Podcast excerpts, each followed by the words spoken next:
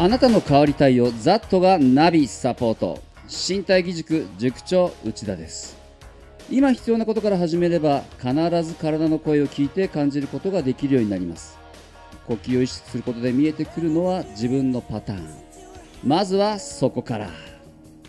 おはようございます。おはようございす。みません声がでかくて。えーやってました。月一ゲストコーナー、ます。はい。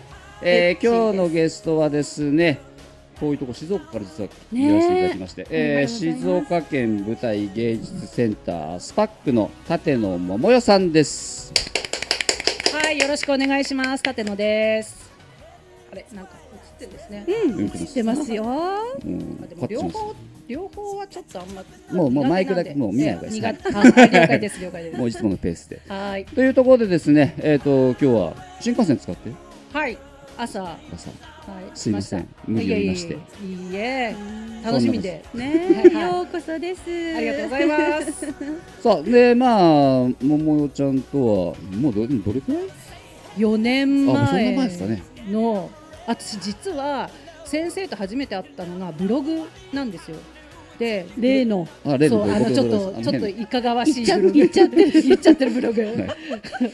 で面白いこと書く人がいるなと思っていてでそれでずっと読んでたんですけどで私ルーツっていう総合格闘技のジムに通っていてそこの先生が土屋先生は実は前ゲストで来た。そうそうそう。はい。はいでその先生とだからシューターの人たちとう内田先生がちょっと食事会をするっていう小田原で。でそこであチャンスと思って話聞きたいと思って あ先生私も連れてってくださいっつって。でそこで格闘家に混じって女一人。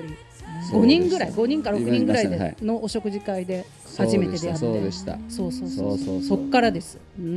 でそれで静岡にセミナーはい。年はい。に4回、何もう結構いますね。3回4回ぐらい行ってるのかな。うちが？あ僕は、はいはい。静岡で今やってるんで。でそれに参加してであのパーソナルっていうか前日に息を見てもらうっていうのを予約して行ったんです。うんでして寝てるじゃないですか。腹をしてもらうんですけど。そういうことやるんですね。はい、で頭でちょっとあこういう感じなのかなって考えた瞬間にガーって入れられて あ見透かされたと思ってこれ体で体と呼吸で集中しないとってで先生の呼吸と集中しないとっていう思考が入った瞬間にちょっと違うんですよ押され方が。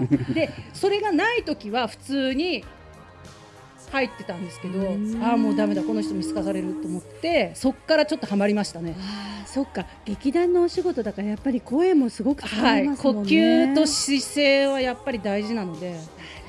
そうなんですよね。だからまあ僕も別にね舞台で立って何かをする人じゃないですし、まあ、たまたまでも体をこう触っていくともう絶対その部分ってでまあたまたまねうちはアスリート呼んだりとかねこの間の水育もそうですし、うん。で踊る方も含めダンサーも含め、ね。でさっきも彼女も話したんですけど、まあ多分前の時も言ってるかもしれませんけど、やっぱやっぱ現代人って肉体がすごく不在なんですよね。でさっき彼女が言ったみたいに、うん。もう考えたものって全部出るんですよ。さらされて役者はさらされる。舞台上でさらされるのがなんぼなんでそうだからその人の人生観とか背負ってるものとか全部もう出てきちゃうんですよね。役とかなんとかの。を通じて。なるほど、でね。あこの人意地悪なんだろうなとか 性格悪いんだろうなっていうのも実は見えていて。で自分当人は見えてないやってます演じてますってなってるけれどもうん。違うっていう。でそういう話とかがやっぱう内田先生とか内田先生の周りにいらっしゃる方々っていうのは通じる通じるっていうか分かってくれるっていうこの思い分かってくれる。うん。嬉しかったですね。嬉しかった。ね。嬉しかったね。理解者が増えるって。うち大ファンいじゃん。やいやいやいや。だかそうそうそうそう。ねえ。そっからですね。らもう彼女みたいになんだろうな、本当にこう真摯と自分と向き合う。っうんていう人がやっぱなかなか少ないんですよね。で、なんかもう時代が何でもかんでもマインドフルネスですとか、えー自己啓発でってやるんですけど、よく言ったら頭の中で考えてるものを頭の中で考えても何も解決しないですよねっていう。だからね、それこそさっきも言ってたんですけど、今昔と今と劇団のこう指導の仕方も変わってきたっていう。ちょっと、うんやっぱ昔はその若い頃の一緒にいた演出家の方っていうのは、ん。もう本当に肉体っていうか体からの言葉だとか身体性だとか、そういうなんか自分でなんていうのあの壁を作らせないっていうか、うん。もうそこをいかにほじって内臓をほじくって、うん。でその人の本心っていうかを見せるっていうところでの役者の見せ方をしていたので、うんうん。やっぱ人間否定だとかあともうもう自分がわけが分からなくなるぐらいもう連続でいろんなことさせられたりとか、うん。そうそうそういうメソッドなんですけど、うん。でもそれはでも私の中ではやっぱ財産になっているから。そうですね。それでないと得られないものっていうのあもありますあります。全然あります。で自分が思っていたた以外のところに行けるっていうか、うん。扉を開けられるのでそうですね。なるほどねだからよくあのセレンディピティとかこうひらめきとかってうん別にあれ当て勘でも適当でもないんですよね。やっぱり体が体験したものから本当にポンと生まれるんで。あそういうことだからうちで見てるああの選手なんかもやっぱトップレベルになるとあの試合中にひらめきでパンパンっていけるんですよ。狙ってないんですよね。でも狙うと嫌らしいんでさっきみたいに見えますから。あグってん押されちゃうっていうね。逆に言うと狙ってて見えてもはまるのがまあ本当はすごいことなんでしょうけど、うん。だからでもその辺ってやっぱり普段からなんだろうな。自分の体と対話って言ってもなんだろう。こうなんか物を書いてではなく実際に動いてさっきの話だけど息上げた時に見えてくるんですよね。上がった時にさあどうしようかってことをやるとあの本当にいざっていう時に冷静になれるでダメな人って息上がった時に感情がボンと出るともう暴走するしかないんですよ。まあたまたま今日も僕今日来る時電車の中でその光景がありまして、まあ、よくある肩がぶつかったぶつかんない。でしかもまあ暴れてるのは僕らぐらいですよね。5040後半50ぐらいのおっさんどもが。でももうそれはね、まあ、ある意味こう狭い空間にいると人間ってしょうがないんですけどでもそこは抑えきれないっていうこと自体がでもやっぱりね体型見るとそういう体型なんですあ何もしてないんだろうなっていう。やだもう全部見られてる感じ。ただまあそれも、ね、もちろん本人は悪気持ってやってるわけじゃないし。そうだよね、気がついてないんだね。だけなんですよね。で今度気づかせてあげようと思って仕事からこう気づかせると素直に受け入れる人って本当少ないんですよ。うん。大体言い訳するか、うん。見て見ぬふりするか逆ギレされるからですこっちからすると良かれと思ってやるんですけど大きなお世話って言われちゃうんですよね。多分舞台なんかでもこういろいろとね駆け引きがあったりもちろん流れはあるんでしょうけど、やりやすい人やりにくい人。うん。あうん。壁作られちゃうし、もいるしどこまでこう入っていけるかっていうのも内臓の部分まで入れてくれる受け入れてくれる人もいるしうん。いろいろですねそれはね。キャッチボールができたらねまた全然違うものになっていくんだけどそうですそうじゃなければないなりのね、うん。感じにねやっぱりなりますもんね。だからだんだんやっぱりねこう SNS なんかのまあすごくコミュニティツールだいいんでしょうけれども、うん。一方通行じゃないですか。うんうん、放れば放りっぱなし。うん。でも生の会話ってこれじゃないとわからないんで,、うん。で次何が来るんだろうっていうのがあったりでも考えたら喋れなくなっちゃうし、だから結局全部それがやっぱり呼吸に出るし姿勢に出るし、うん、だから自信がない人ほど首すくめるし肩すくめるし、うん。でも本人は気づいてないんですよね。もう怖いんで。なるほどね。なんかすすぐ馴染めましたか？その 先生の内田先生のあの あのーうん。見てくれが。やっぱちょっとあのこう近寄りよねがたい感じじゃ怖ないですか。でも、うん。それもまた面白いところであって、ね、でも中身は本当にね繊細だったりそうなん女です。女子の気持ちに寄り添ってくださったりとかねできる方でそうなんですそうなんねです大変ですよ。いろんな意味で。えー今もずっとレッスンまだ続けてらっしゃるんですか？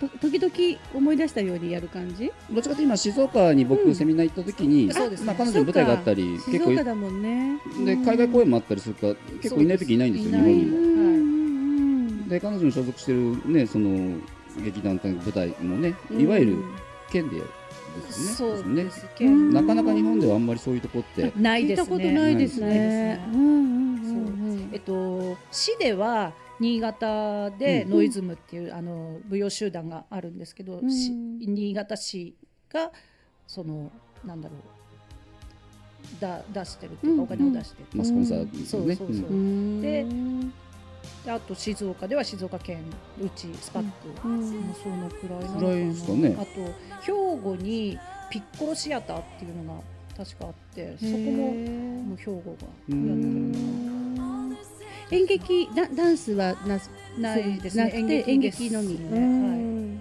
どどんなものをやってらっしゃるんですか？えっ、と今あってその私が出てたのは、うん。そのアンティゴネっていうギリシャ悲劇うん。なんですけど、それ去年の11月にニューヨークでパークアベニューアーモリーっていう、うん。あの南北戦争の英雄を叩いたこうホールがあるんですよ。ドリルホールって。へー。でそこでやらせていただいてうん。でそれが去年の、えっと2019年タイムタイムって雑誌があるんですはいけどの、はいはい。えっとニューヨークでの年間のベスト10に入ったんですえよ。ー、うち。すごい。すごいですごい人なんですよそうそう。でそれをうん。今度はゴールデンウィークに同じ、なんだろう大きさうん。結構そこのドリルホールっていうところもでかくってう、ん。でその舞台装置も水を張ってで庭園みたいなこう石庭みたいな装置で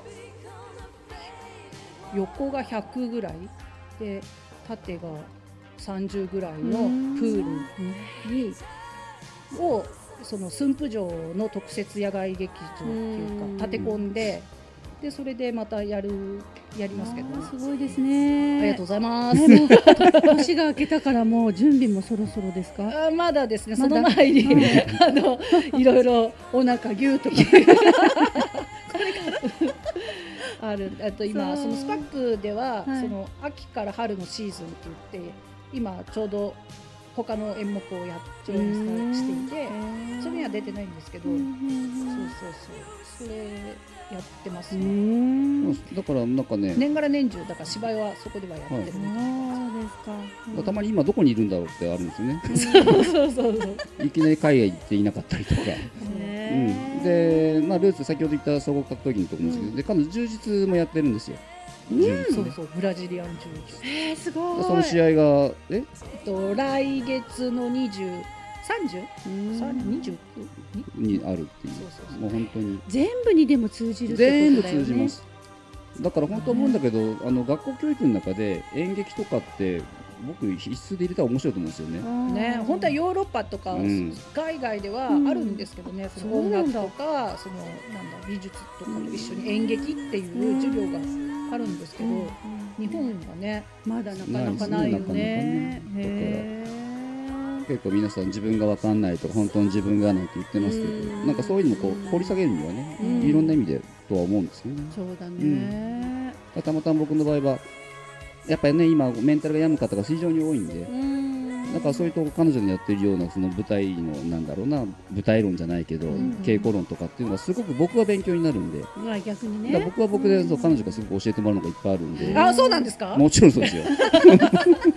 あらあらあら。よかったよかった。うん。あーでますますブラッシュアップね。お互いにしていけばお互いできればと思ってるんでね。ね素晴らしいですよね、なんかこそう。表にあんまりあの、うん。出ないけどそうやってうちを通していろんな方々がまたその先でねあの活躍してくださったら嬉しいね。本当にまあ、本当にね。縁の下の力持ちでうん。何かになれば、まあ僕も僕でいろんなもんもらってますから、ううん。ん一方通行ではないんで。そうですよね。はい。本当に広いっていうかなんていうの？うん。幅が。いえいえでもね。すごいね。ね内田先生ね。広い。アスリートダンサーバレエダンサーで役者。ボクシングもそうだしボクシングキックボクシングボクシングとかね、あとハイヒールの お姉様方もだもんね。そうやります盛り上がると思います。ねい。つもいいなと思って見てるけど。今度ぜひ東京でもやりたいと思いまそうですよ。まだ東京ないですもんね。はい。みんな出たがってるから。場所とあれをすればうんいくらでもやりますんで、ぜひぜひね。はい、ウッチーのハイヒール姿もね。